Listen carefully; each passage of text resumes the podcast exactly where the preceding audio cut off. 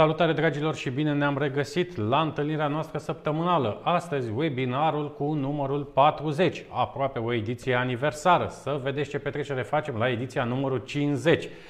Ne propunem astăzi să rămâneți alături de noi pentru o oră și jumătate, să înțelegem ce se întâmplă atunci când trecem munții, de ce în Transilvania găsim cele mai multe, cele mai frumoase, cele mai dezvoltate proiecte de Smart City din România.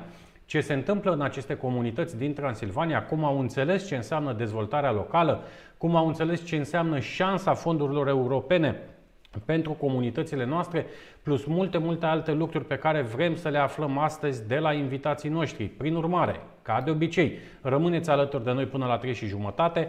Toate comentariile, întrebările, nelămuririle dumneavoastră, curiozitățile pe care le aveți sunt binevenite.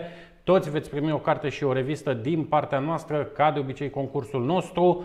Nu uitați, după terminarea webinarului nostru ne lăsați datele unde să vă trimitem cartea Smart City de la idee la implementare, unde să vă trimitem ultimul număr al revistei Smart City Magazine. Iar astăzi vrem să înțelegem câteva lucruri, cum spuneam un pic mai devreme. Care este modelul de succes al proiectelor transilvanene, cum se face că cele mai dezvoltate, cu cele mai multe verticale, folosind cele mai multe tehnologii, sunt tot în partea asta de țară. Asta nu înseamnă că uităm de ce se întâmplă la Iași, nu înseamnă că uităm de inițiativele care stau așa să pornească în forță la Bacău, la Constanța, la Brăila, la Galați, la Buzău, unde se întâmplă foarte multe lucruri drăguțe. Dar totodată, când ne uităm pe harta României și numărăm bob cu bob proiectele și inițiativele de Smart City, din cele peste 800 de proiecte și inițiative, cele mai multe le vedem tot în zona Transilvaniei. Dacă vorbim de Smart Village, cele mai frumoase proiecte de Smart Village le găsim tot în zona Transilvaniei. Fraților, trebuie să se întâmple ceva de bine acolo. Astăzi, fără invidie, cu foarte multă bunăvoință, vrem să ne conectăm acolo, vrem să înțelegem ce se întâmplă. Prin urmare, vă invităm să rămâneți alături de noi până la 3:30 și îmi face mare plăcere să vă prezint și invitații noștri de astăzi. Începem cu doamnele, sărumâinile. Doamna Ioana Leca de la Sibiu, City Manager în cadrul Primăriei Municipiului Sibiu. Bună ziua și bine v-am găsit! Ca de obicei, fie ca biții și energia să rămână alături de noi până la finalul întâlnirii noastre. Colțul din stânga jos, domnul ministru Cristian David, în calitate de partener și prieten al asociației noastre, coordonator al Academiei Primarilor și președinte ILD. Bună ziua, domnule ministru! Bună ziua! Bună ziua tuturor! Bună ziua, dragă Edi! Mulțumesc pentru invitație! Astăzi, într-o poziție de centru, nici de stânga, nici de dreapta, Constantin Tomescu, expert în Smart Governance, om de afaceri, preocupat de tot ce înseamnă zona de digitalizare a comunităților noastre, dar și a administrației locale atunci când vorbim de interacțiunea cu business-ul, cu foarte multe informații și input-uri pe care ni le va da astăzi. Te salutăm, Jean! Bună ziua tuturor! Și ultimul, pentru că este prezența constantă, este comoderatorul nostru, Vlad Stoicescu, direct de la el, de la birou, de la Aeroporturi București, expert în Smart Mobility. Salutare, Vlad! Salutare tuturor! Prin urmare, dragilor, astăzi vom încerca să vedem ce se întâmplă cu aceste proiecte de Smart City în zona Transilvaniei, conectându-ne cu primăria din Sibiu, încercând să înțelegem de la cei doi experți pe zona de mobilitate și de Smart Governance care sunt aceste proiecte și inițiative pe cele două verticale, dar foarte important de la domnul ministru Cristian David, vrem să înțelegem ce înseamnă implicarea civică, ce înseamnă verticala de Smart Citizen și cum au reușit aceste proiecte să integreze și să se integreze în comunitățile locale. O să încep, cu permisiunea dumneavoastră, domnilor, voi începe cu doamna Ioana Leca, City Manager la Sibiu. Doamna Leca, înainte, știu că aveți și o prezentare pe care ne-ați pregătit-o, înainte de a merge la această prezentare, aș vrea să vă întrebăm, nu știu cum se vede din Sibiu proiectul de Smart City sau preocuparea pe care dumneavoastră o aveți în cadrul primăriei, dar de aici, când treceți dumneavoastră munții în partea asta, noi ne uităm un pic cu invidie. Și ne uităm cu invidie în sensul în care nu vedem și în celelalte regiuni ale țării aceeași efervescență, Nu vedem același număr de proiecte și, din păcate, nu vedem aceeași preocupare pe care o simțim la Cluj, la Oradea, la Turda, la Sibiu, la dumneavoastră, la Timișoara, chiar și la Arad. Aradul vine din urmă foarte tare, sunt o multitudine de preocupări în zona asta, la Zalău, la Satul Mare. Deci o întreagă preocupare pe tot ceea ce înseamnă această comunitate creativ inteligentă. Cum vedeți dumneavoastră această diferență? Trebuie să aveți o percepție așa de la firul ierbii, direct de la cel care face Smart City. Da, în primul rând aș dori să menționez faptul că fiecare comunitate își are particularitățile ei și fiecare trebuie să-și înțeleagă foarte bine care sunt problemele. Știți, de fapt unele sunt probleme și altele sunt non-probleme. Care sunt necesitățile și de asemenea care sunt rezultatele așteptate. Din punctul nostru de vedere, nu neapărat numărul soluțiilor smart sunt relevante, ci calitatea și efectele implementării acestor proiecte. Mai bine 5 proiecte implementate cu rezultate, să spunem așa, pe termen mediu și lung, decât 20 care nu aduc o plus valoare adăugată vieții și comunității locale. Ce putem să spunem este că, într-adevăr, este și o competiție pentru oferirea celor mai bune de servicii cetățenilor, turiștilor și în cazul Sibiului și în cazul multor altor municipalități, de a atrage noi locuitori în municipiul Sibiu și cred că de aici și comunitatea, cerințele comunității și noi trebuie să ne alienăm la cerințele comunității. Aici cu siguranță există și o provocare, vorbeați un pic de capacitatea Sibiului de a fi un magnet regional, vorbim de probleme majore demografice și aici cu siguranță domnul ministru Cristian David o să ne ajute cu câteva informații pentru că asistăm în ultimii ani la o scădere demografică, fie că ne referim la spațiile urbane. Uite, până acum un an toată lumea vorbea despre acest magnetism al marilor orașe. În ultimul an se pare că există o tendință, care eu nu cred că va dura foarte mult, de a ieși din aceste spații urbane, de a ne duce în zonele limitrofe, periurbane, la țară, nu știu, căutăm tot felul de variante, work from home, distanțare socială, fizică și așa mai departe. Înainte de a merge la dumneavoastră cu prezentarea, dragilor, vreau să mergem la domnul ministru Cristian David să facem această trecere exact pe zona demografică și a implicării civice, după care imediat ne conectăm și cu prietenul nostru, cu domnul Constantin Tomescu. Vă ascultăm cu drag, domnule David. Da, mulțumesc, dragă Eduard. Vă mulțumesc tuturor celor care ne urmăriți în live la acest webinar aniversar, așa cum a anunțat-o deja Eduard. Sigur că putem să încercăm să anticipăm posibile răspunsuri pentru a argumenta și poate chiar a și demonstra de ce numărul, dar nu doar numărul, cum s-a spus mai devreme, ci și calitatea implementării proiectelor de tip Smart City este mai avansată în regiunea Transilvaniei decât în restul țării. Sigur că unul dintre argumente a fost deja anticipat în introducerea lui Eduard, ține de magnetismul pe care zona îl are din punct de vedere al demografiei, al aspectului și structurii sociodemografice.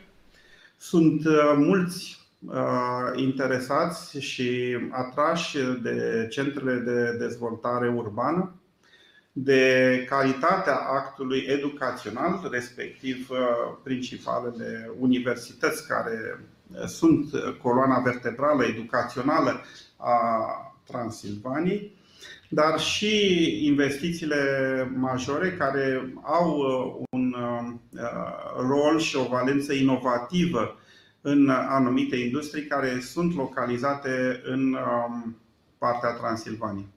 Dacă Bucureștiul poate este axat mai mult pe latura administrativă, pe latura de financing and banking, anumite zone și centre de distribuție logistică importante. Ei bine, Transilvania a tras această parte de cercetare, dezvoltare, inovare și cumva acolo se găsește o populație cu un apetit mai mare pentru aceste soluții noi de tehnologie implementate la nivelul administrației. Asta ar putea să fie unul dintre motive. Probabil că lucrurile pot fi privite într-o dublă perspectivă. Cu siguranță se poate argumenta și altfel, că nu stau lucrurile chiar așa, dar să zicem în spiritul acestei discuții încercăm să dăm partea plină a paharului, ca să spun așa, în care căutăm argumentele într-o anumită direcție de așteptare.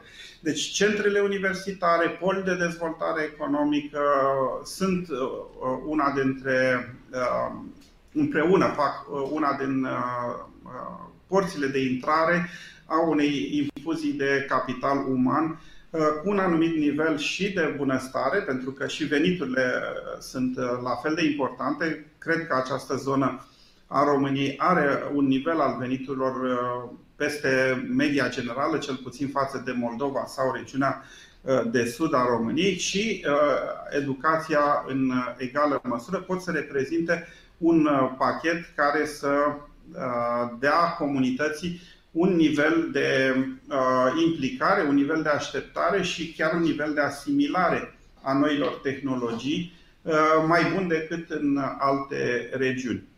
De ce spun despre asimilare? Pentru că până la urmă educația este cuvântul cheie, dar nu educația în sensul formal, curricular, ci educația la nivelul individului, la nivelul comunităților mai mici sau mai mari, joacă un rol extrem de important. Și această educație se reflectă în toate aspectele cotidiene. Tehnologia nu este un obiectiv în sine, ci este un scop, este un mijloc de a atinge un nivel de creștere a calității vieții, prelund anumite sarcini, fie intelectuale, fie sociale, ale omului.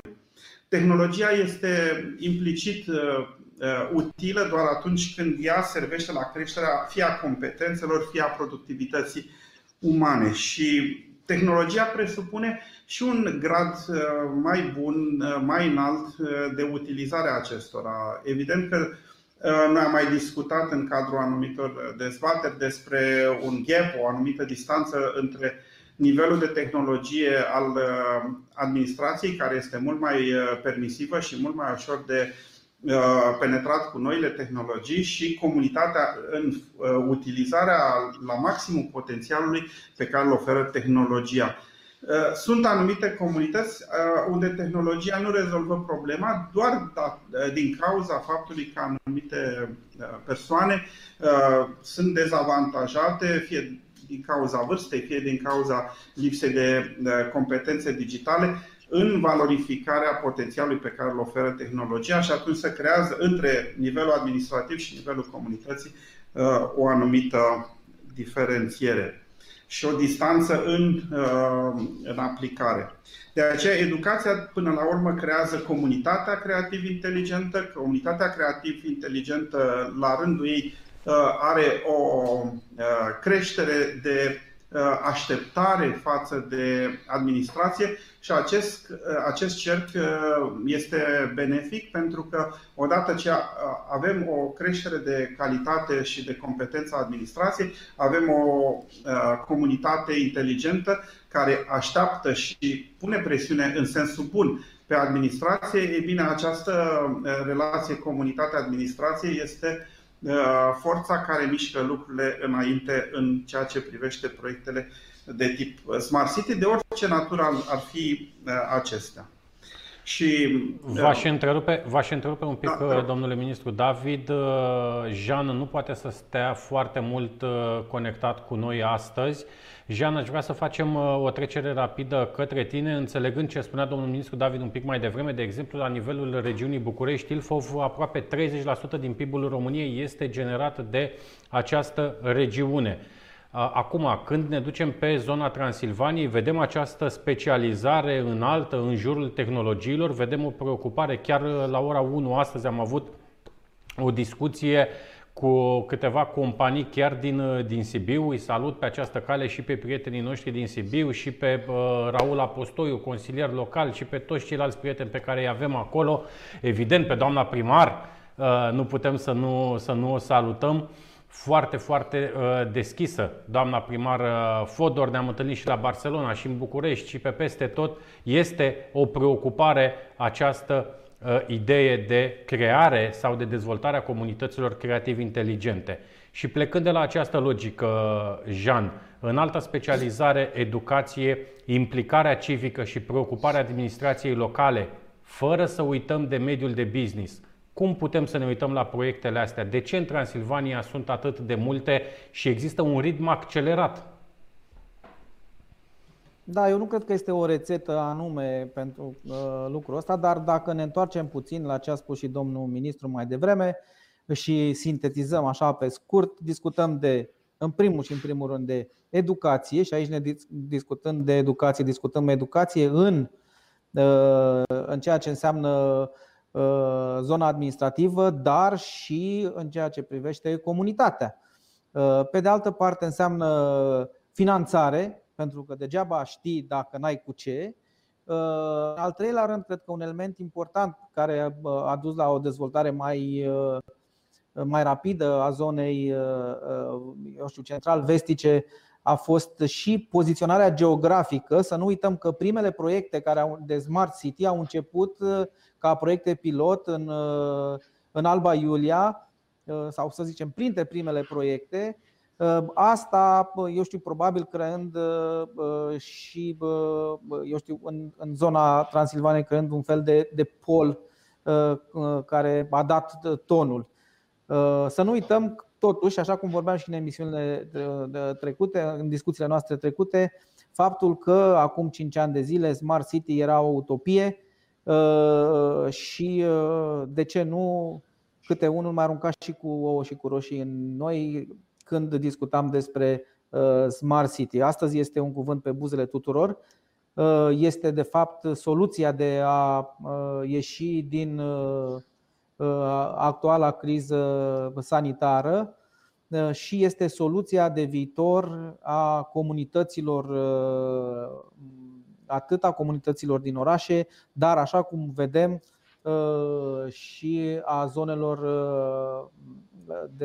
și a comunităților din, așa cum spune Edi și bine o face, Smart Village începe să fie o temă importantă pe zi ce trece.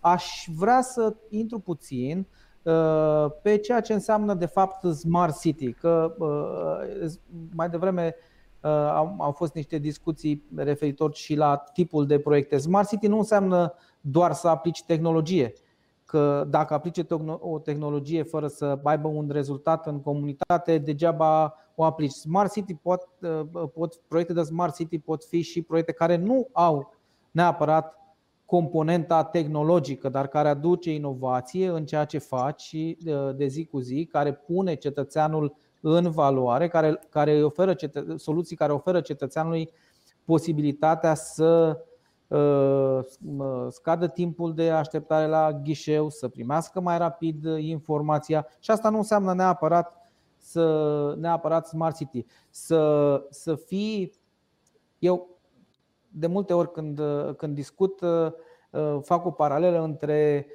bine, pot aici să fac reclamă, între bine cunoscutul brand McDonald's, acolo unde te duci și te așteaptă cineva și spune mulțumesc, bună ziua, râde și te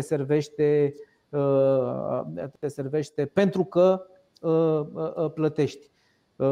De multe ori la ghișeu nu se întâmplă lucrul ăsta și la ghișeuri, ci la interacțiunea cu administrație, cu administrația în general, nu discut acum locală sau centrală, nu se întâmplă lucrul ăsta și doar simplu fapt că cei care sunt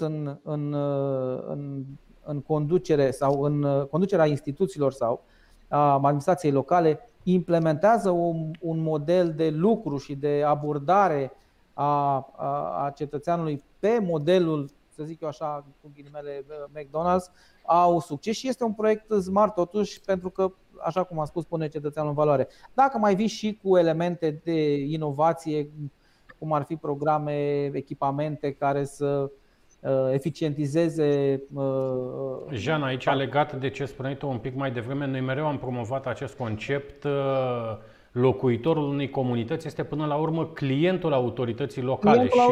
Și exact. Dacă înțelegem această relație de oferta a serviciilor, vom înțelege și legătura cu atragerea membrilor în acea comunitate, pentru că ne raportăm și la serviciile pe care ni le oferă administrația publică pe de-o parte, ce școli găsim acolo, cum spunea domnul ministru David, ce servicii de sănătate găsim. Astea sunt primele lucruri la care ne gândim atunci când luăm o decizie de a rămâne sau de a pleca sau a veni într-o comunitate. Unde îmi duc copilul la școală, dacă se întâmplă ceva, unde îl duc, ce acces la sistemele de sănătate am. Ca de obicei, foarte mulți prieteni alături de noi, foarte, foarte multe mesaje. Uite, școala gimnazială Gheorghe Pătrașcu, satul Buruienești, comuna Doljești. Radu Curpan, consilier local, municipiul Roman. Vă salutăm pe toți. Nicoleta Petrică, din punctul de vedere al experților, cum ar putea să se propage aceste proiecte și în regiunea Sud-Muntenia? Să existe parteneriate, să fie implicată societatea civilă și instituțiile publice. În concluzie, să existe interes pentru dezvoltarea regională. Eu nu am zis, Nicoleta, că nu se întâmplă și în regiunea Sud-Muntenia, dar există o apetență mult mai mare atunci când trecem munții, așa cum vom afla de la doamna Ioana Leca în câteva minute. Eduard Paul Simion, bună ziua, te salutăm și noi, Eduard. Tizule, mă bucur că ești alături de noi. Elena Gheorghiu încă o dată. Bun, facem o trecere rapidă către Vlad Stoicescu. Hai să vedem pe verticala asta. Noi am vorbit un pic înainte de a începe webinarul nostru, Vlad. Vorbeam și despre planul de dezvoltare și ne-am uitat un pic pe un document pe ce înseamnă regiunea nord-vest ca și prioritizare, ce înseamnă ADR-ul nord-vest, ce înseamnă contextul local, dar mai ales să înțelegem privirea regională a dezvoltării. Majoritatea fondurilor europene pe acest exercițiu financiar fac referire la regiuni, dragilor. Comunitățile, orașele noastre trebuie să învețe să lucreze unele cu celelalte. În primul și în primul rând, planul de dezvoltare regională pentru regiunea nord-vest există. Spre deosebire de alte zone care au fost un pic mai lente să-și dezvolte planificarea pe anii 2021-2027. Având în vedere că aceste planuri există și se raportează la alte programe europene, cum ar fi Horizon Europe, ele pot fi încadrate în acest pachet de ajutor de 1800 de miliarde de euro pus la dispoziție de Uniunea Europeană ca și stimul post-pandemia COVID-19. Programul denumit Next Generation EU este un instrument extraordinar care poate fi accesat în primul și în primul rând pentru cercetare, dezvoltare și inovație. Se stimulează peste 50% din suma aceasta de 1800 de miliarde de euro se duc în cercetare și dezvoltare și în tehnologizare. Sumele pe care tu le prezinți acum, Vlad, sunt la nivelul Uniunii Europene, da? Să nu se interpreteze. Să nu se interpreteze că sunt bani alocați României. Cam mai face o țară, nu de alta. Ar fi fost ideal să avem aceste sume la îndemână să ne dezvoltăm țara noastră. Avem și o sumă frumoasă pe care putem baza. Avem și noi alocațiile noastre. Cu siguranță avem niște bugete pe care le putem aborda. Ideea e că aceste sume sunt la îndemână. Adică, depunând proiecte prin aceste programe de dezvoltare regională, putem accesa acești bani. Depinde acum numai de noi cât de activi, cât de proactivi suntem în a accesa acești bani. Având în vedere că regiunea de nord-vest și-a făcut deja planificarea, din punctul meu de vedere ei sunt cu un pas înainte. Acum un simplu search pe Google o să releve imensitatea sau dimensiunea imensă a obiectivelor de cercetare și dezvoltare din regiunea și nord și vest și veți vedea că au institute de cercetare și dezvoltare pe care le promovează, angajează, sunt dinamici pur și simplu în acest domeniu. Au o populație întinerită oarecum, dar dacă ne uităm atenți în planul de dezvoltare regională, o să observăm că la nivel de sănătate, la nivel social, sunt exact aceleași probleme care se regăsesc și în zonele de sud și în zonele centrale. Nu sunt diferențe și discrepanțe foarte mari. Ideea e undeva unde se construiește o comunitate mai închegată cu scopuri comune și comunitatea aceasta cu siguranță devine creativă, inteligentă în mediul digital, prin coeziune. Și cam spre asta ar trebui să tindem și noi rapid, pentru că vecinii noștri de peste munți nu sunt străini, sunt tot români de-ai noștri și dau un exemplu bun. Bun, aș vrea să vă invit, dragilor, dialogul să rămână deschis. O rog pe doamna Ioana Leca să șeruiască prezentarea cu noi, plecând de la ideea de dialog și nu de prezentare, ca să nu-i plictisim pe cei de acasă, cei care se uită la noi, și aș vrea să rămânem așa într-o discuție cât se poate de activă. Vă rog, doamna Leca. Da, mulțumesc. Acum am să dau și un share, numai un F5. Ia să vedem. O să trec foarte pe scurt. Am vrut să prezentăm modul de abordare a ideii de Smart City în Sibiu. Am plecat exact de la ce am discutat înainte, că oamenii migrează către locurile unde există oportunități, dar rămân acolo unde există o calitate bună a vieții. Și practic premisa de la care noi plecăm este faptul că investițiile susținute și cele integrate asigură o creștere a calității vieții. N-am să insist, acum o să mergem mai departe. Ca și direcții de acțiune, avem 4 direcții de acțiune principale, pe partea de mobilitate, pe partea de living, pe administrație, respectiv pe educație.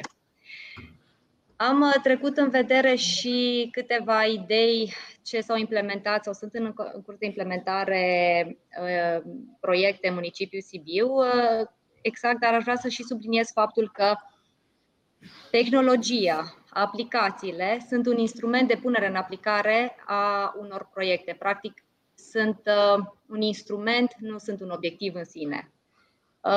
Plecând de la mobilitate cu autobuze cât mai ecologice pentru protejarea mediului și a sănătății populației, partea de ticketing pe managementul flotei, piste de biciclete sigure cu zone de siguranță, crearea unui coridor de mobilitate de-a lungul râului Cibin, acesta fiind o barieră naturală ce străbate 3/4 din oraș. Nu insist pe ele pentru că sunt similare și sunt foarte multe municipalități, dar fiecare au o anumită abordare, fiecare le tratează în funcție de necesități.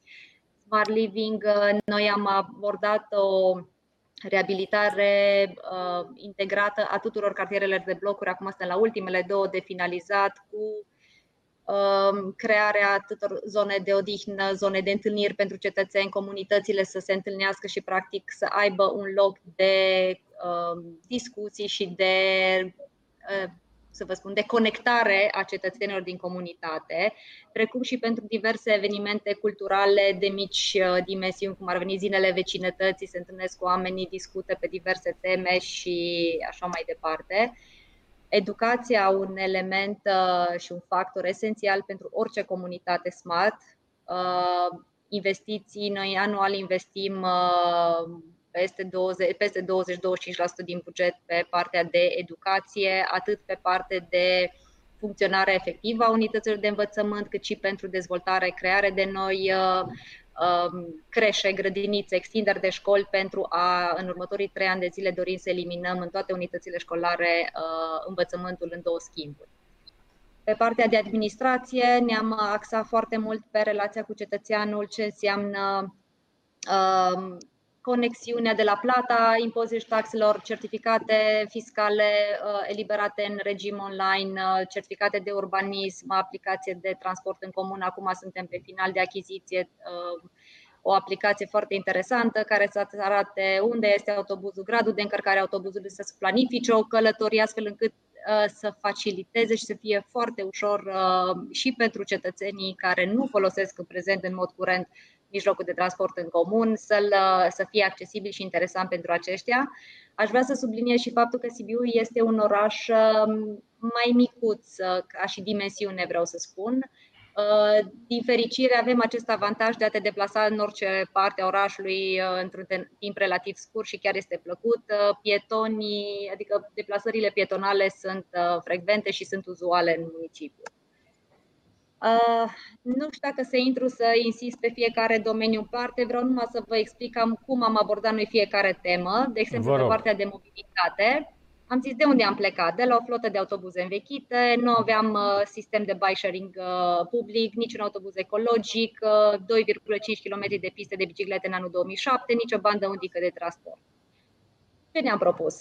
O mobilitate continuă, un mediu mai sănătos, reducerea emisiilor de CO2, o nouă cultură a mobilității, pentru că este esențială. Degeaba oferi cetățenilor mijloace dacă nu dezvolți o cultură a mobilității ca oamenii să-și dorească și să folosească respectivele mijloace, o utilizare mai eficientă a resurselor, accesibilitate. Deci aceasta a fost unde am plecat, unde vrem să ajungem, practic, obiectivele generale. Și, practic, pentru atingerea acestor obiective am inițiat și am implementat, sau suntem în curs de implementare a diverselor proiecte. De la achiziții de autobuze pe gaz am avut și un studiu de oportunitate, iar la relieful și tipologia și am priza străzilor, studiul a relevat că autobuzele pe gaz sunt cele mai optime pentru municipiul Sibiu. Avem și o linie verde, i-am spus, cu minibuze electrice, aici am și făcut achiziția, este finalizată pentru zona istorică. Zona istorică este traversată de alei și drumuri foarte înguste și tocmai pentru a proteja patrimoniul cultural și patrimoniul istoric dorim extinderea zonelor pietonale, piațetelor și introducerea acestui transport în comun 100% electric, practic să deservească zona istorică. Și autobuzele electrice destinate mai ales în zonele care duc înspre pădurea Dumbrava, zona verde, stații de încărcare, sistemul de bike sharing, iarăși este finalizată și partea de achiziție este în curs de implementare, v-am spus că malul Cibinului, râul Cibin este o barieră naturală și am vrut să o punem și în valoare, dar și să conectăm diverse cartiere ale municipiului prin crearea de piste de biciclete în dublu sens, cu pasarele pietonale și pasarele ciclo-velo sau așa, pasarele pentru biciclești se treacă de o parte pe alta, cu buzunare frumoase pentru relaxare, stăm, admirăm și oamenii să fie foarte încântați. Proiectul acesta este unul din proiectele mele de suflet și îmi place că a început să prindă contur acum. Bineînțeles, stații de benzi dedicate de autobuz, coridoare de deplasare sigure, bicicleta și așa mai departe. Nu știu dacă este cazul să intru și în celelalte tipuri de proiecte, am vrut să vă vedeți cam cum am abordat noi în tematica aceasta a mobilității, dar bineînțeles și pe celelalte tot așa le-am abordat, de unde am plecat, școlile majoritatea nu erau eficiente energetic, locuințele reabilitate termic din bani publici noi nu am aplicat până în fostul ciclu de finanțare 2014-2020.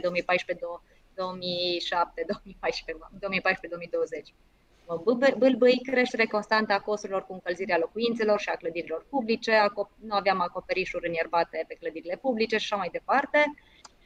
Ce ne-am propus? Creșterea suprafețelor spațiilor verzi, gestionarea corespunzătoare acestora, spații publice de calitate, cum am spus, prin reabilitarea cartierelor, parcuri în cartiere, zone de conectare a populației, numărul de spații de agrement și sport, o creștere a numărului acestora, dezvoltarea infrastructurii și serviciilor medicale. Noi avem în subordine Spitalul de Pediatrie și au fost investiții masive, pot să spun că este unul dintre cele mai frumoase, reabilitate și dotate din țară.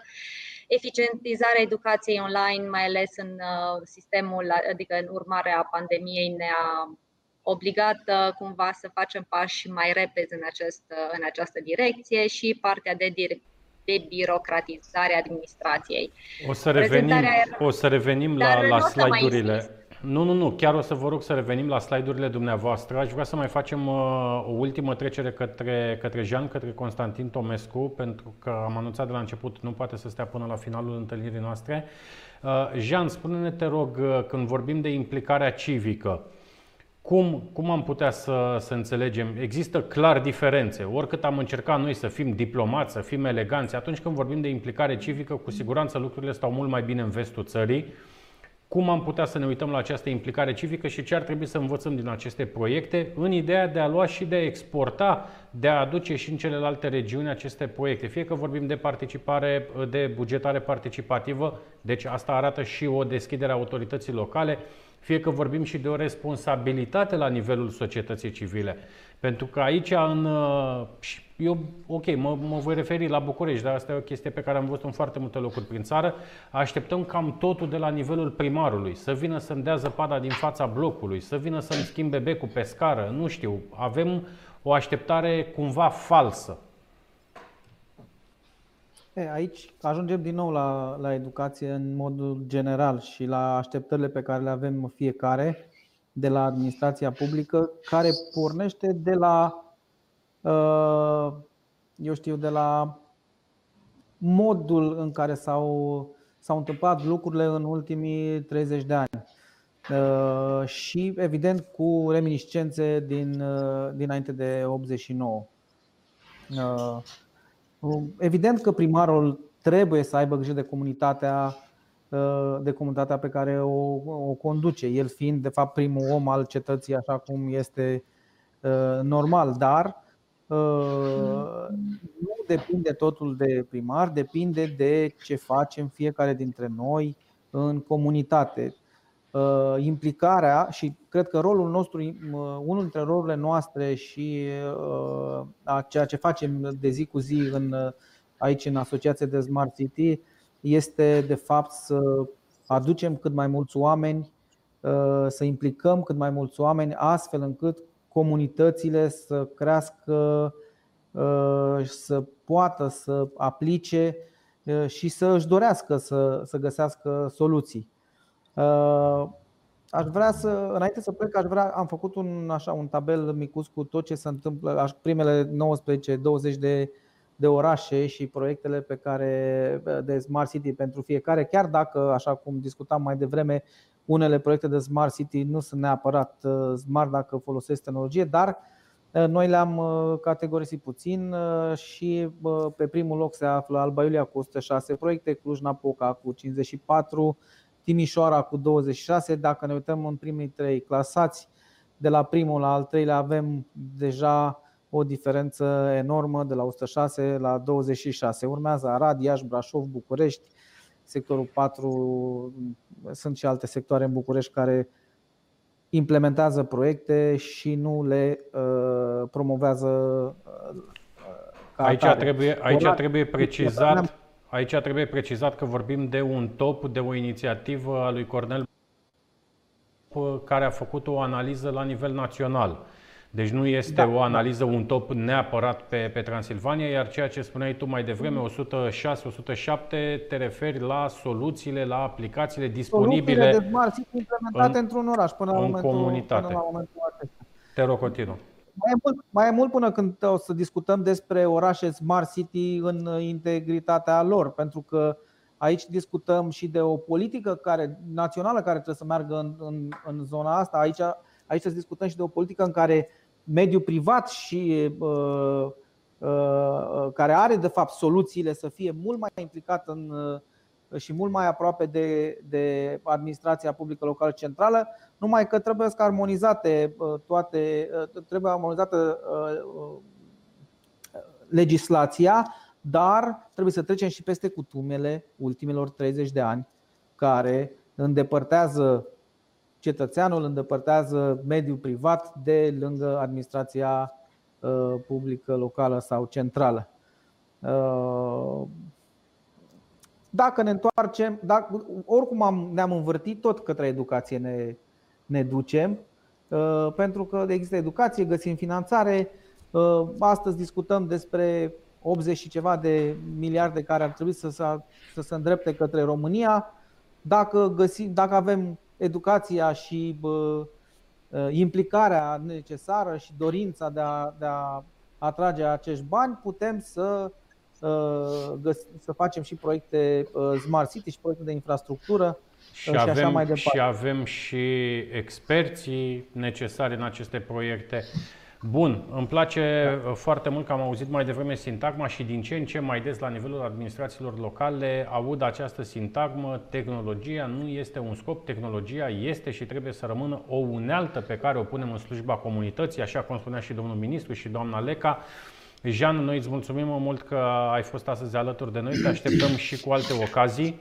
Aș vrea să mergem acum să vorbim un pic despre inovare, să legăm un dialog între domnul ministru David și doamna Leca, să înțelegem cât de importantă este această inovare în comunitățile noastre, domnule ministru David. Dacă ne uităm la Cluj, dacă ne uităm la Oradea și acolo o zonă academică foarte importantă, dacă ne uităm la Sibiu, la fel, Universitatea Lucian Blaga, la Brașov, deci foarte multe centre universitare care s-au conectat în comunitățile lor, iar asta înseamnă startup-uri, înseamnă inovare, înseamnă plus valoare și, evident, venituri cu care aceste comunități se pot dezvolta. Da, desigur, mă bucur că avem în această dezbatere un numitor comun.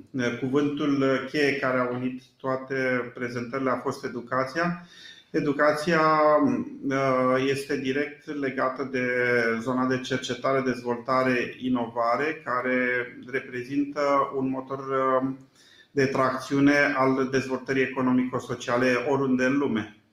Evident că tot ceea ce noi vedem în acest univers al revoluției tehnologice este datorat investițiilor în zona de cercetare-inovare. De aceea cred că vom vedea în viitor acele zone care au deja proiectate investiții în platforme de cercetare-inovare.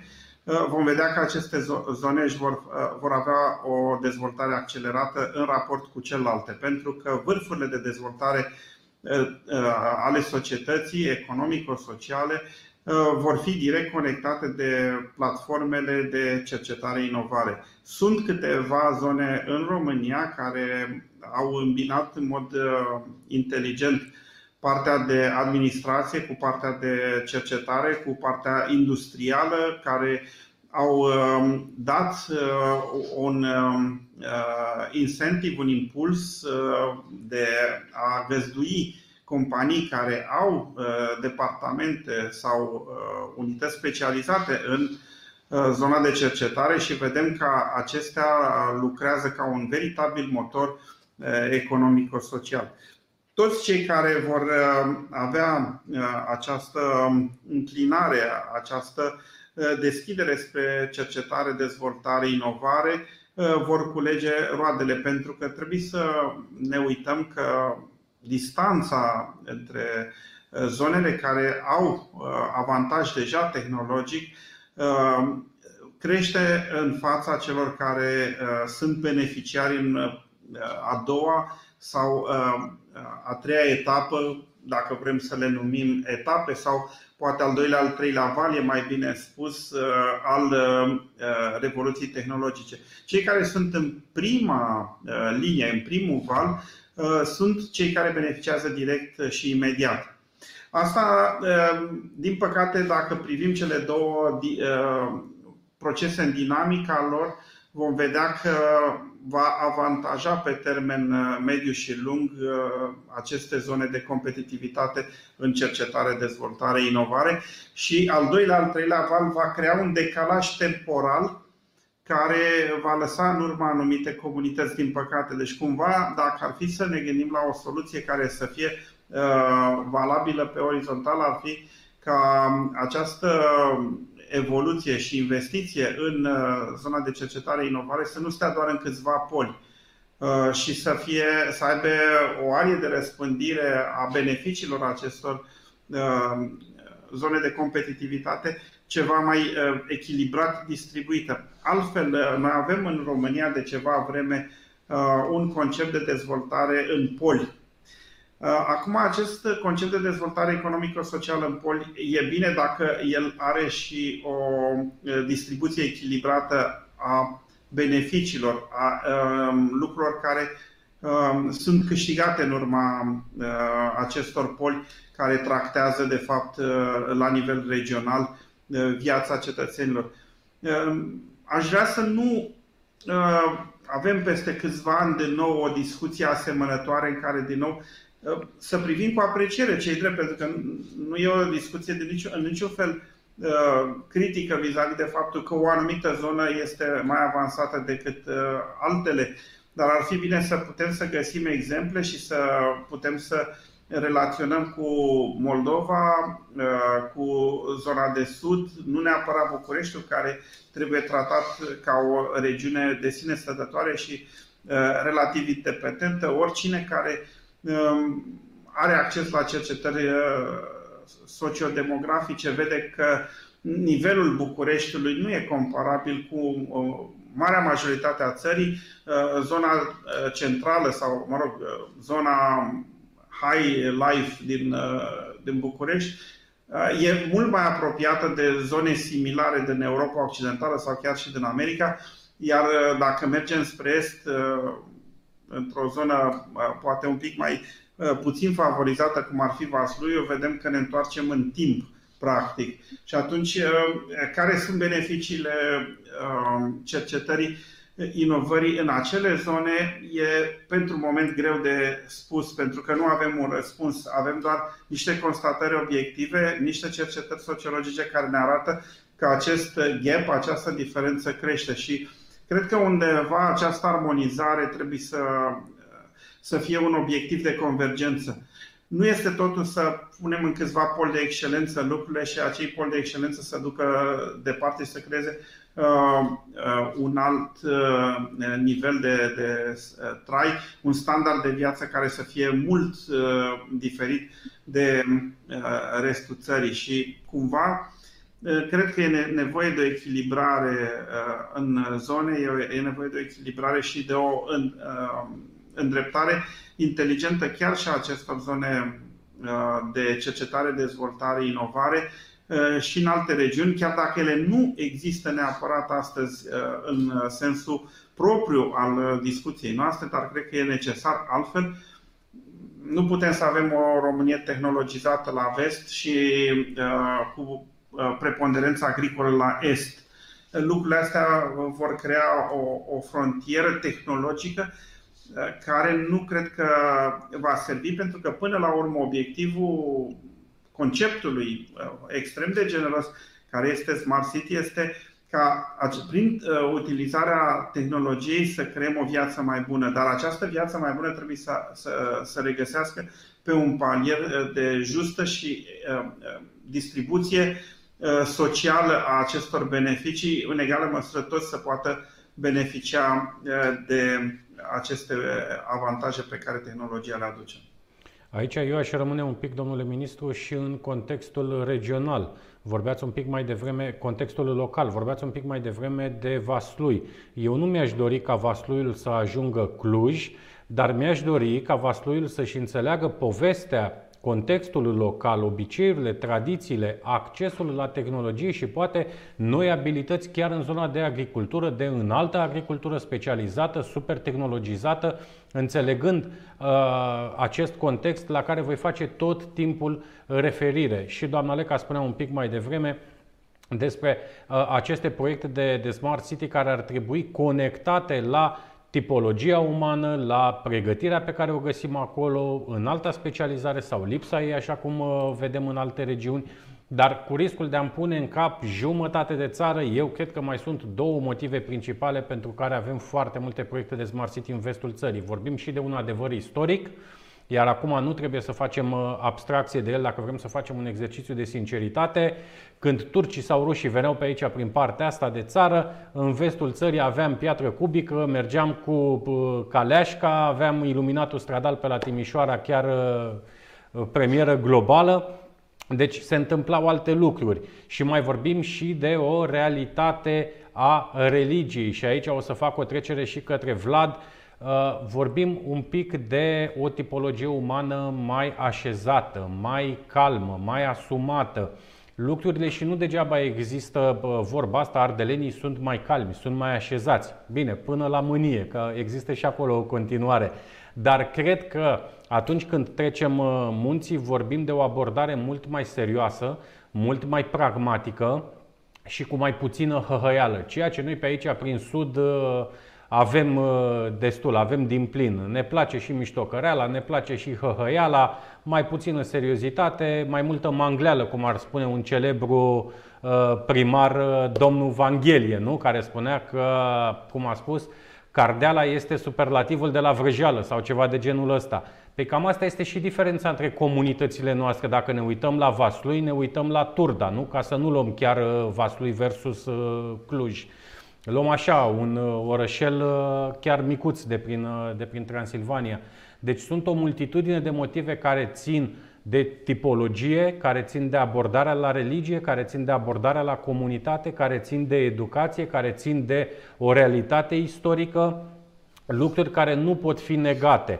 Iar această discrepanță, din păcate, eu cred că va fi din ce în ce mai mare. Dacă nu vor exista niște politici foarte asumate, foarte clar orientate pe această convergență la care făceați dumneavoastră referire, domnule ministru, eu cred că Vasluiul va fi din ce în ce mai în urmă, iar Sibiu, Cluj, Oradea, Brașov, celelalte comunități care și-au înțeles contextul și potențialul local, vor investi din ce în ce mai mult și, evident, vor fi din ce în ce mai multe diferențe. Uite, îmi scrie și prietena noastră de la Mureș, Șarolta Beșeniei, care spune: tare ești și te facem noi ardelean. Mă faceți voi ardelean, nu e asta o problemă, Șarolta. Te îmbrățișăm cu drag, te așteptăm alături de noi ca de obicei. Dar asta este realitatea și știu acum că prietenii mei din restul țării mă vor urâ pentru ce am spus. Dar dacă vrem să evoluăm, radiografia, poza momentului. Vlad, hai să vorbim un pic și despre acest aspect foarte sensibil al importanței culturii locale. Cum ar trebui să ne raportăm la aceste proiecte de comunități creativ inteligente? Sigur, dar permite-mi să fac o trecere, pentru că s-a discutat un aspect foarte important la care vreau să contribui. Respectiv, agricultura și modernizarea politicilor tradiționale, cum ar fi politica de coeziune și politica agricolă comună, sunt o prioritate absolută a acestor fonduri de 1800 de miliarde de euro care se tranzitează către întreaga Europa. Ideea e în felul următor. Am citit o știre recent care abia mi-a parvenit. John Deere, producătorul de utilaje agricole, tocmai ce a investit în licențe de difuzare unde 5G, pentru că s-au săturat să aștepte autoritățile locale și vor să-și implementeze tehnica și comunicarea între aparate de sine stătători în zone rurale neacoperite de transmisibilitate de date. Deci sigur se va duce inovația, cercetarea și dezvoltarea către regiunile abile agricole și acolo se vor dezvolta noi tehnologii. Dar revenind la aspectul social de care discutam un pic mai devreme, am făcut un mic studiu pe Enciclopedia Britanica și am încercat să învăț de ce comunitățile catolice sunt un pic mai congregată decât suntem noi. Și am trăit și în Ardeal niște ani buni de zile, o perioadă frumoasă din viața mea, și am observat într-adevăr că acolo oricine intervine în societate devine parte din comunitate. Spre deosebire de regiunea sudică, unde trăim în niște camere în care ne ascultăm propriul ecou. Adică incursiunea externă în societate este primită ostil și nu prea suntem obișnuiți să ne primim musafirii acasă. Poate din cauza aspectelor pe care le spuneai tu un pic mai devreme, respectiv am fost cotropiți și agresați milenii, și poate nu reușim să ne adaptăm cu prietenia și cu aprecierea celor care vin să ne dea o mână de ajutor. Aceasta este o chestie absolut deosebită de cultura locală din zona nord-vest, unde regula benedictană era, să zicem așa, îi transmitea călugărului o sarcină socială mai mult, unde acesta se ducea într-o zonă neacoperită să creeze o nouă oază de dezvoltare. Practic comunitățile religioase catolice, acolo unde se dezvoltă ele în puznicie, ca să zic așa, atrag poluri sociale de persoane defavorizate în primul și în primul rând, care ulterior încep să muncească pentru propria lor evoluție paralel cu religia. Este extrem de atractivă zona de nord-vest pentru tineret abil și doritor de cercetare și dezvoltare. Poate de aceea ne pleacă și nouă tinerii. Am ajuns să discutăm în zona de sud despre exodul tinerilor către nord și nu numai despre exodul lor către alte țări. Vrem o țară ca afară a ajuns să însemne vrem o țară ca la Cluj. Pare ironic câteodată, nu? Da, aici i-aș ridica mingea la fileu domnului ministru. Nu putem să nu ne referim atunci când vorbim despre această conotație și importanța religiei și la Max Weber, evident, la etica protestantă și spiritul capitalismului. Foarte, foarte important cum de 100 și ceva de ani ar trebui să ne raportăm la dezvoltarea acestor comunități. Dar înainte de a reveni la domnul David, aș vrea să revenim la doamna Leca, la Sibiu. Doamna Leca, v-aș ruga să continuăm cu prezentarea dumneavoastră și să încercăm să legăm dialogul plecând de la viziunea pe care o aveți la Sibiu, de la această abordare integrată, alegându-vă totodată cele 4 priorități despre care povesteați un pic mai devreme. Și în jurul prezentării dumneavoastră aș vrea să continuăm și discuția noastră. Da, anterior aș vrea un pic să discut, să spun și eu câteva aspecte apropo de sectorul cercetare-dezvoltare, un sector foarte important alături de industriile creative. Sunt sectoare care aduc o valoare adăugată foarte mare. Sunt esențiale atât pentru dezvoltarea unei comunități, cât și pentru atragerea personalului calificat. În Sibiu, de exemplu, fiecare comunitate este important să-și înțeleagă, să-și stabilească, adică să-și identifice, să stabilească o identitate. Sibiu egal cultură.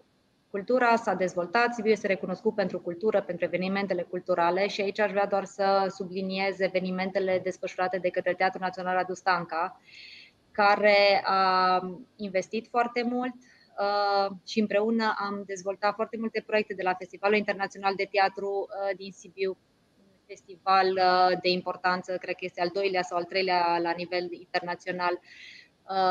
Atrage sute de mii de turiști anual, mai puțin anul trecut, din păcate a fost un an mai dificil. Aici v-aș ruga să ne spuneți și cu ce buget îi ajutați, că știu că e o pondere foarte mare, 15-17% din buget, ceva de genul ăsta. Exact, partea culturală, finanțarea instituțiilor de cultură, și aici nu mă refer doar la Teatrul Național Radu Stanca, cât și la Teatrul de Tinere Gon sau Teatrul de Balet, Casa de Cultura Municipiului și așa mai departe. Evenimentele culturale care se desfășoară în Sibiu beneficiază de un sprijin din partea administrației locale.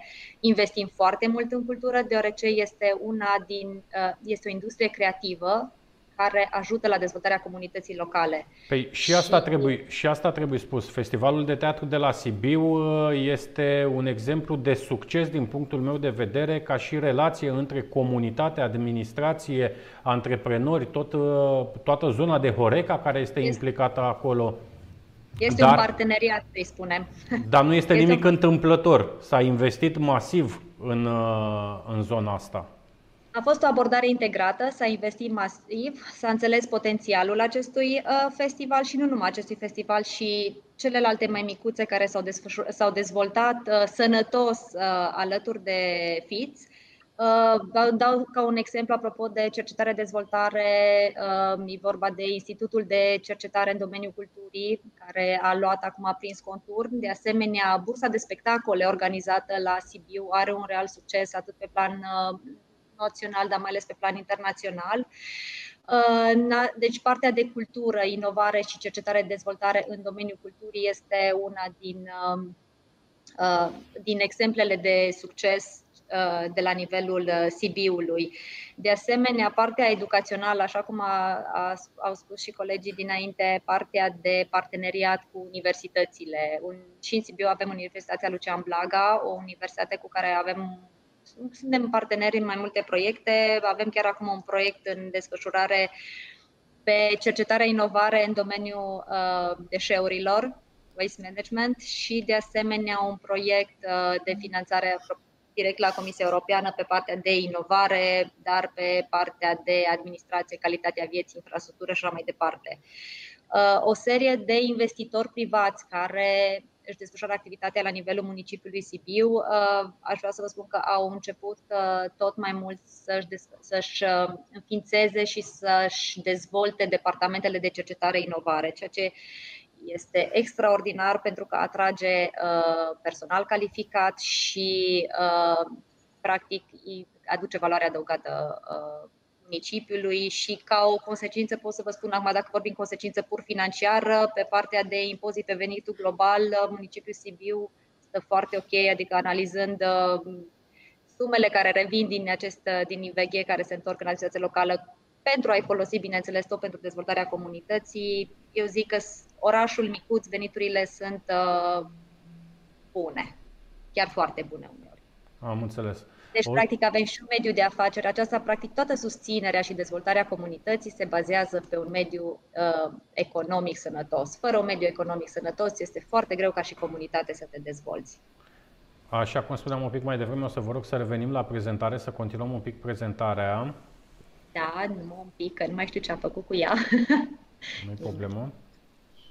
Foarte important, Eduard, și aș vrea să intervin cu doar o mențiune.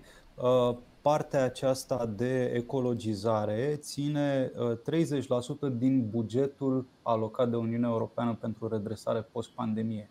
Deci 30% din 1800 de miliarde sunt alocate la nivel internațional și am văzut că Sibiu își face datoria foarte bine pe tema aceasta.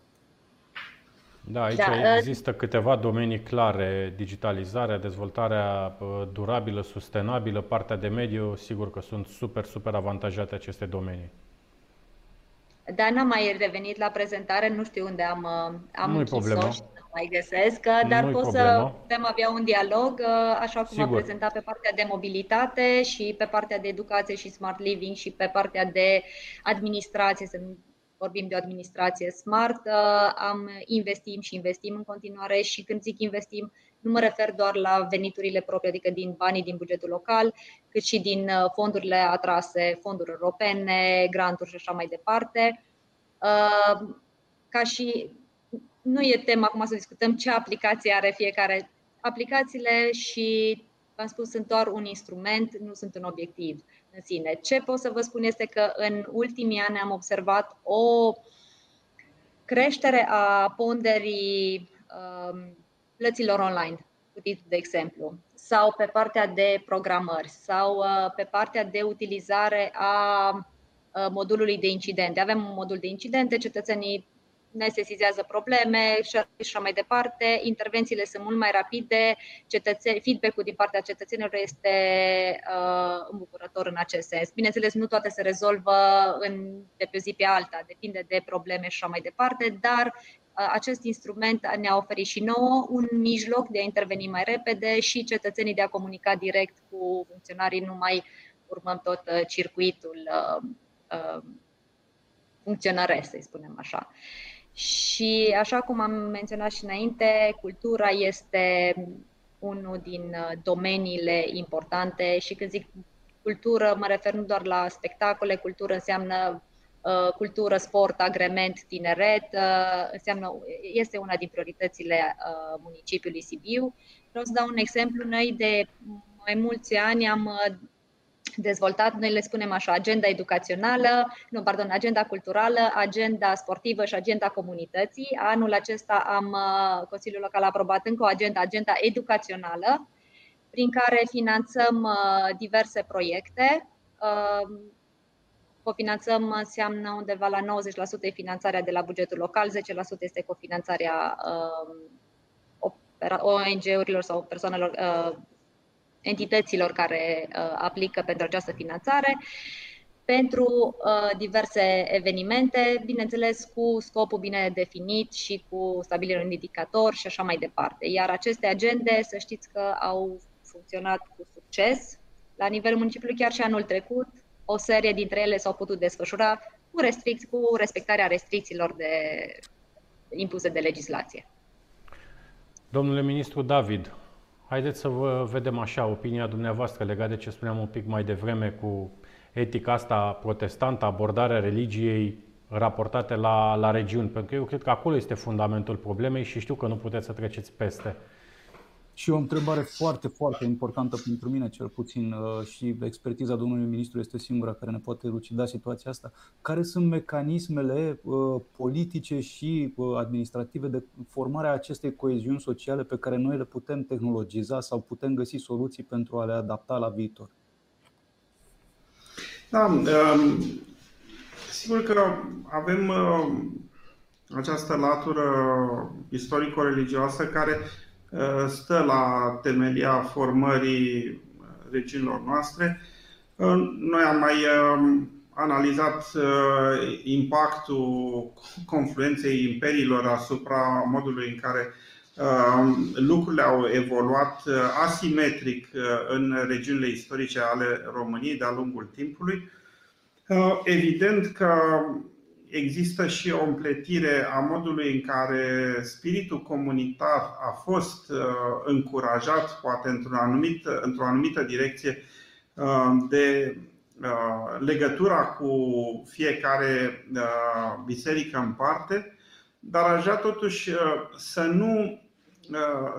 nu mă axez pe acest aspect în particular, ci să vedem consecința, de fapt, a influenței externe și a religiei, care este un factor intern, în modul în care a fost organizată comunitatea și societatea la o scară mai mică. Pentru că, până la urmă, aceste lucruri se reflectă într-un set de norme de conviețuire socială. Că ele vin dintr-o influență externă, că vin ca o asumare de conștiință legată de principii și valori spirituale, putem discuta acest lucru. Dar finalmente noi avem un set de norme și de reguli sociale care au fost diferite. V-aș da un prim exemplu care cred că este suficient de concludent cu privire la modul de administrare și înregistrarea proprietății. Noi am avut cadastru în zona de vest a țării cu mult timp înainte ca el să fi fost pus în funcțiune, în aplicare în celelalte zone istorice. Această formă de bună administrare a proprietății are impact comunitar, chiar un impact determinant asupra modului în care s-a format bunăstarea, s-a acumulat bogăția. Bogăția, la rândul ei, este un element de dezvoltare comunitară și avem suficiente exemple în anumite zone, anume din partea de nord-vest a României, unde avuția a fost poate mai bine conservată și protejată, inclusiv de valul de confiscări în timpul comunismului. Și atunci, cumva, normele de conduită socială din zona de vest au fost diferite față de zona de est și față de zona de sud, acestea implicând și educația și respectul față de comunitate și respectul față de proprietate și respectul față de reguli. Regulile care astăzi, așa într-un pachet general, îl numim statul de drept, au fost poate mai avansate în zona de vest decât în zona de est, unde a fost mai multă libertate sau mai multă volatilitate a interpretării legii, pe când în zona de vest a fost o continuitate istorică a modului în care legea a fost aplicată. Poate câteodată mai sever, dar în orice caz ea a creat o conduită mai respectuoasă și în raport cu legea. Și iată de ce aceste lucruri se regăsesc astăzi cumva în modul în care gândim, acționăm și ne reprezentăm interesele la nivel comunitar, dar nu doar, ci și la nivel administrativ sau politic. E o diferență de abordare, e o diferență de mentalitate și cred că ea vine, cum spuneam, într-un concept integrat de respect față de norme, reguli și legi. Și acest lucru este factorul pe care putem să mergem mai departe în anticiparea lucrurilor care ar trebui să se schimbe sau cum ar trebui să fie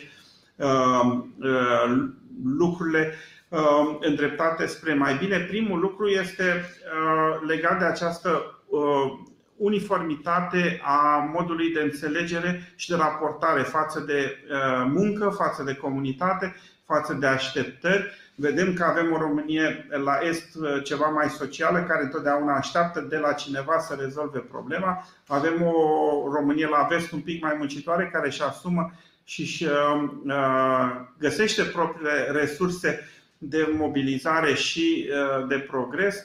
Deci cumva avem de lucrat nu doar la nivel administrativ, pentru că administrația până la urmă să știți că se poate uniformiza. Și mi-amintesc un exemplu când prefectul județului Vaslui a venit din comunitatea maghiară, a fost un reprezentant al UDMR-ului. Deci putem să facem un swap, nu de populație, că acest lucru e mai greu, dar în orice caz un swap de experiență administrativă și să o integrăm mai rapid. Dar până la urmă, spiritul comunitar trebuie să fie cel care să devină convergent. Trebuie să înțelegem mai bine și oportunitățile, să înțelegem mai bine ceea ce înseamnă modul în care putem să fim responsabili și participativi, adică această zonă de implicare comunitară este mult mai slabă în zona de est și zona de sud, unde așteptarea este față de autoritate. Autoritatea trebuie să facă. Ei bine, conceptul de parteneriat, noi vorbim foarte frumos despre el, dar până la urmă parteneriatul înseamnă și contribuția ta, nu înseamnă doar ca cineva să facă un parteneriat din care să ai doar tu de câștigat, nefăcând nimic. Implicarea asta, domnule ministru. Responsabilitatea și respectul față de legi, reguli și ceilalți, cred că ține de cheia succesului și administrația cred că se va plia. E mai ușor să adapteze administrația, e mult mai complicat să lucrezi la nivelul comunitar și cred că vom avea, dacă e și aici s-a invocat, de lucru pe această direcție, pentru că diferența de tehnologie va amplifica decalajele. Noi am avut multă vreme și pentru cei mai în vârstă probabil că își amintesc, înainte de 89 era un concept de care noi cumva ne amuzam la vremea respectivă, care era apropierea nivelului de trai între sat și oraș. Acolo, în acea epocă, nu înțelegeam probabil de plina semnificație și o puneam pe seama unei autorități excesive. Astăzi ea devine un imperativ natural, organic al bunei dezvoltări a societății și ne uităm că în societățile occidentale diferența între nivelul de trai de mediul rural și mediul urban este extrem de mică, uneori poate fi chiar în avantajul mediului rural. Deci aceste elemente trebuie să facă obiectul nu doar al strategiilor de la nivelul Ministerului Muncii, ci ar trebui să fie obiective de convergență în așa fel încât investițiile dirijate la nivel guvernamental să aibă în vedere și o echilibrare a nivelului de trai și a perspectivelor de dezvoltare, a ancorilor de dezvoltare în profil teritorial. Altfel vom avea decalajele din ce în ce mai mari și vom privi la 2, poate chiar 3 regiuni care nu vor acționa în mod unitar, ci vor acționa independent și e firesc și vedeți că și anumite, un concept de dezvoltare regională cumva încurajează această chestiune, dar regiunile noastre sunt într-o competiție care nu cred că este dusă cu arme egale. Cu siguranță sunt într-o competiție. Aici, iarăși, dacă vorbim de înzestrarea locală, ca să fim așa eleganți, este net diferită. Aș vrea să mergem un pic la doamna Leca, să vorbim despre ce înseamnă acest exercițiu de bugetare participativă, doamna Leca, și cum ați simțit comunitatea din Sibiu în ultimii ani. Pentru că acest concept în România a apărut de curând. Așa este. Și la Sibiu, în Am implementat 2 ani la rând procesul de bugetare participativă. Anul trecut, datorită și contextului pandemic și așa mai departe și problemelor care au apărut, anul trecut nu am implementat, însă am hotărât, dacă anul trecut nu am implementat, să înaintăm și să implementăm cât mai mult, adică să ajungem cu proiectele aprobate, să le avem odată implementate. De ce spun, de ce a durat atât de mult? Pentru că la Sibiu am plecat cu un alt gând. Proiectele aveau ca o valoare estimată 150.000 de euro pentru a putea fi selectate. Dar am dat această posibilitate, dacă ideea era ok, era o idee foarte bună, o idee susținută de comunitate, să o putem integra în proiecte mai mari. Și prin urmare, multe din proiectele susținute de comunitate și aprobate le-am integrat în proiecte mai mari, unele deja sunt implementate. Inițial, vă dau un exemplu, era crearea unui mic părculeț într-o anumită zonă, intens circulată, să spunem așa, cu o școală și o grădiniță lângă. Am zis, ok, un mini loc, da, hai să facem un parc, am dezvoltat un parc mai mare, am venit și cu echipamente de workout, adică am dezvoltat proiectul respectiv mai mult decât de la simpla idee propusă prin proces de bugetare participativă. Rezultatul a fost unul foarte ok, oamenii au fost mulțumiți, este plin de cele mai multe ori.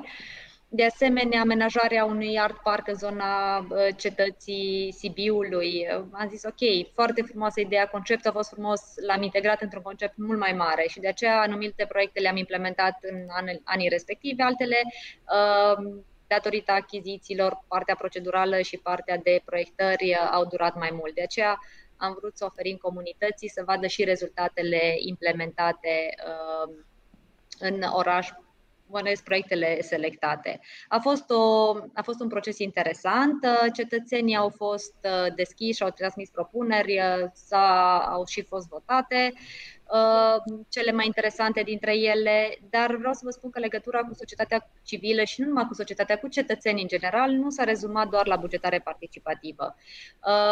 Datorită legăturii directe, cetățenii automat ne transmit idei, propuneri, inclusiv când avem o lucrare în anumite cartiere de blocuri, vin cu idei, vin cu propuneri și să știți că le analizăm pe fiecare în parte, pentru că dacă acea propunere de modificare nesubstanțială, bineînțeles, a proiectului îi satisface mai mult, creează o conexiune mai mare în cadrul comunității, o implementăm foarte, foarte simplu. Deci noi nu ne-am limitat doar la bugetare participativă, luăm în considerare tot ce înseamnă propuneri din partea cetățenilor și nu numai la buget, de exemplu când este bugetul în dezbatere publică, și anual, în cursul anului, cetățenii ne scriu cu diverse idei, le analizăm, unele pot fi implementate, altele nu pot fi implementate, le răspundem în acest sens. Și eu zic că am fost deschiși și suntem deschiși la propunerile viabile, bineînțeles, ale comunității. Mai avem câteva minute și aș vrea să luăm și câteva întrebări. Uite, Adrian Știrbu, bună ziua! Unde regăsim în contextul acestei discuții importanța susținerii inovației antreprenoriale și modul în care aceasta este susținută? Cine sunt jucătorii din acest proces de inovație? Departamente specializate din primării și autoritățile publice locale. Cum susținem și cum asimilăm soluțiile validate de startup-uri tehnologice? Și aș rămâne tot la dumneavoastră, doamna Leca, pentru că acolo cu siguranță aveți și o multitudine de companii cu produse, cu servicii. Sunt soluții care pleacă de la Sibiu. Aș vrea să-l salutăm și pe prietenul nostru Tudor Gorcia de la TNT Computers, care ne ajută în kitul de Smart Village. Schellenberg, Sadu, o multitudine de alte localități sunt deja în acest proiect. Nu face el obiectul discuției noastre astăzi, dar foarte multă plusvaloare în zona asta de la Sibiu.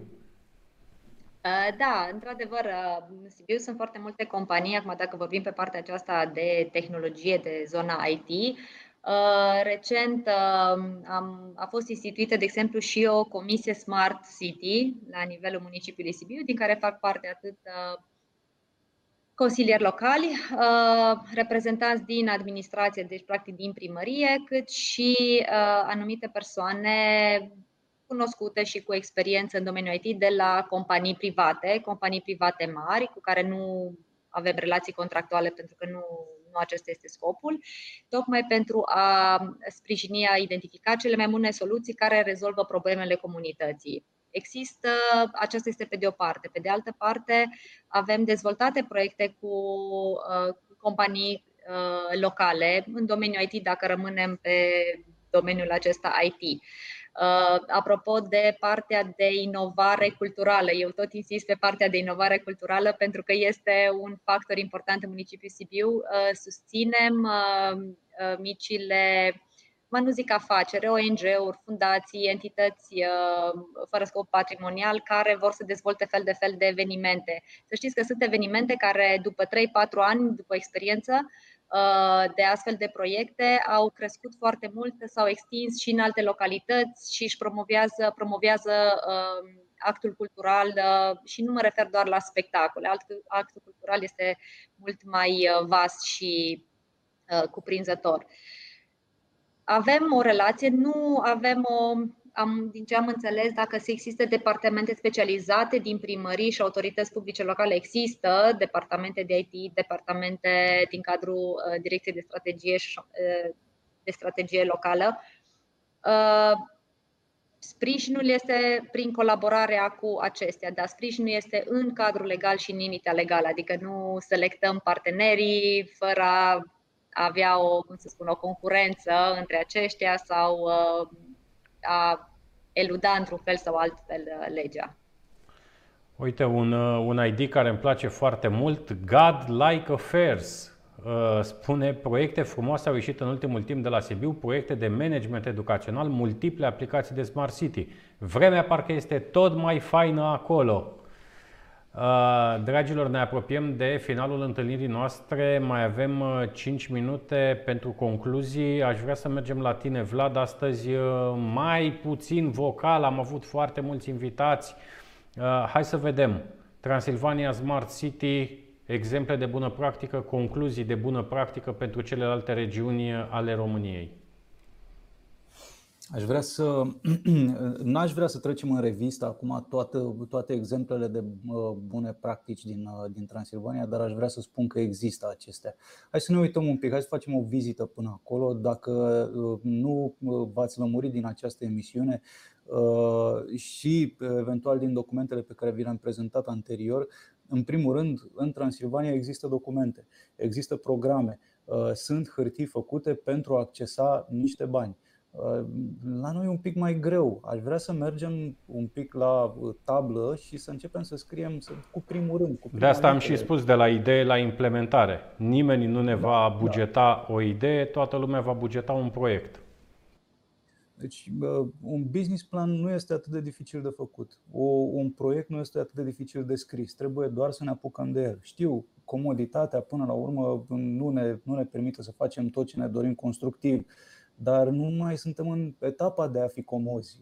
Chiar suntem în prăpastia unei crize destul de importante dacă nu ne apucăm să cheltuim bani. Culmea, se roagă de noi instituții internaționale, FMI se roagă de noi să nu cumva să trecem la austeritate și să cheltuim banii care sunt pe piața internațională în momentul de față. Nu am putut să fiu atât de vocal aș fi vrut să fiu astăzi, pentru că în prezența acestor mari oameni din statul nostru am vrut și am reușit să învăț mai multe și eventual să pun întrebări în emisiunile următoare sau să formez un discurs. Ideea e în felul următor.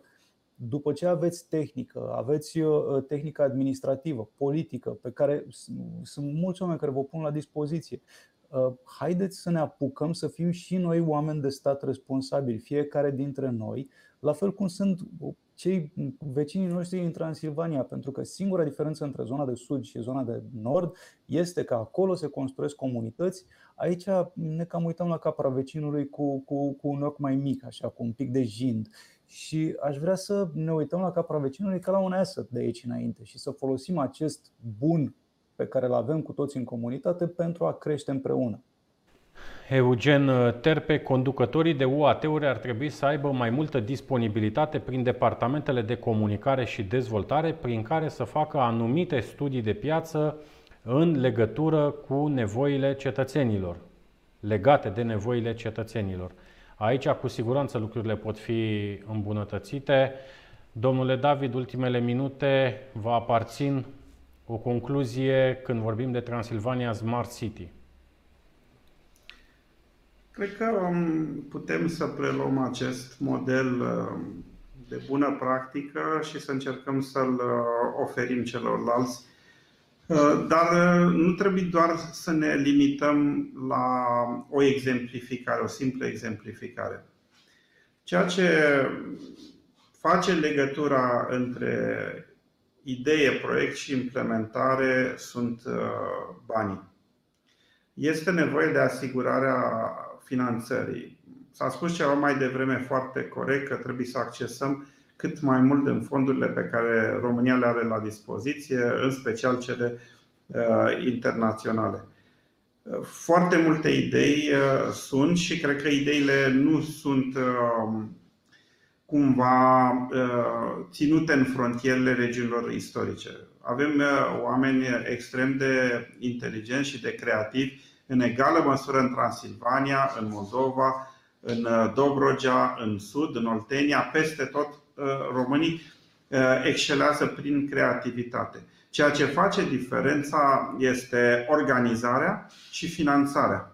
Aici sunt elementele diferențiatoare. Pentru că avem mai mulți bani, este un lucru clar, acolo unde este bunăstare, și bunăstarea este mai degrabă la vest decât la est și la sud, implicit deci există mai multe fonduri, ele au această posibilitate de a atrage și mai multe fonduri, acolo unde sunt bani, banii cresc exponențial, banii aduc alți bani, acolo unde este sărăcie, creativitatea rămâne la rândul ei săracă. Deci ceea ce este nevoie este să asigurăm echilibrat resursele.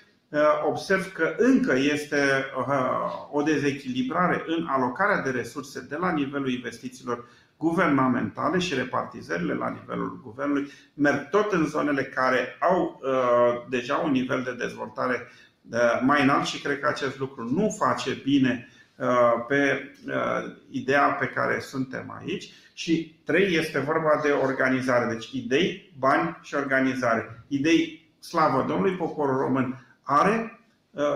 Acest lucru ne-a ținut vie fibra și ființa națională. Dar avem nevoie să ne adunăm și avem nevoie să alocăm corect și bine echilibrat și chibzuit banii, care desigur trebuie și corect, transparent și din nou chipzuit cheltuiți. Acestea fiind spuse, dragilor, vă mulțumim frumos că ați fost alături de noi, mulțumim și invitațiilor noștri. Rămânem cu această notă pozitivă, domnule ministru David, avem idei, dacă mai punem și puțină seriozitate, mai atragem și ceva finanțe disponibile în următorii ani, ce să vezi, și cu oarece viziune, nu putem fără viziune, nu putem să luăm banii, să-i ducem în comunități, în acele proiecte destul de ciudățele, multe din ele ați văzut, lucrurile se pot schimba chiar și la Vaslui, chiar și în regiunile mai puțin dezvoltate, dar avem nevoie și de o implicare de la centru, cu alte cuvinte să încercăm să găsim o abordare holistică. Eugen Terpe, încă o dată mulțumim că ai fost alături de noi. Uite, Gabriel Ciobanu, nou în comunitate, mulțumesc frumos pentru prezență, pentru că ați fost alături de noi. Ne revedem joia viitoare cu un alt subiect atunci când vorbim de comunitățile creativ inteligente. La revedere, mulțumim, să rămână, doamna Leca. La revedere!